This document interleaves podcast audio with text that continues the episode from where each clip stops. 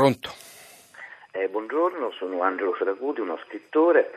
Uno dei, testi- buongiorno, uno dei testimoni di buona lingua di questa iniziativa che si chiama Giornata Programmatica, eh, che si svolgerà oggi in alcune scuole italiane e soprattutto eh, alla radio, Radio 3. È un'iniziativa organizzata appunto dalla Lingua Parte, questa trasmissione, il MIUR, l'Accademia della Crusca e l'ASLI, l'Associazione per la Storia eh, della, della, della, lingua italiana, insomma saremo un gruppo di scrittori, studiosi, eh, artisti che si recheranno in alcune scuole italiane a parlare di questo grande patrimonio eh, che è appunto l'idioma, no? il sistema eh, vocale di segni che è lo strumento con il quale comunichiamo eh, e, e, si riconosce una comunità, ma di, di cui a volte appunto eh, si perde eh, coscienza perché appunto la, la si utilizza eh, in automatico nel corso eh, della vita quotidiana. Io andrò a parlare con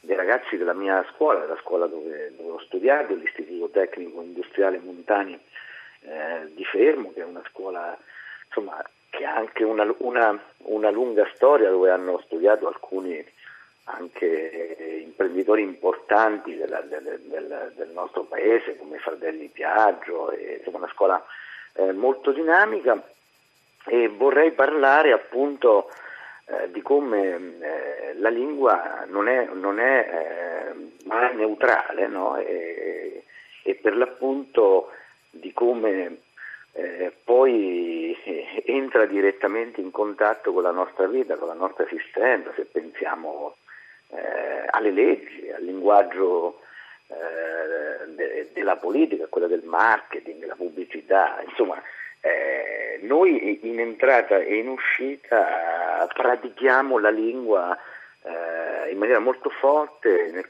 nel corso de- della nostra vita. E per uno scrittore ovviamente la lingua è, è lo strumento insomma, eh, per eccellenza de, de, del, del, del, suo, del, suo, lavoro e, e, e diciamo eh, che eh, appunto è un po' come, come, come, come gli strumenti eh, degli artigiani, quindi il punto, la virgola, il punto e virgola, perché poi quest'anno eh, la, il, diciamo, l'argomento è proprio la, la, la, grammatica, ognuno di noi doveva diciamo, adotta, adottarne uno. Io ho adottato il punto, il punto esclamativo perché, anche così, perché eh, mi incuriosisce e mi porta a un altro ragionamento. Io lo uso, lo uso pochissimo, come Scott Fitzgerald non lo amo, non lo amo particolarmente. Siamo d'ac- perché... Sono d'accordo con lei,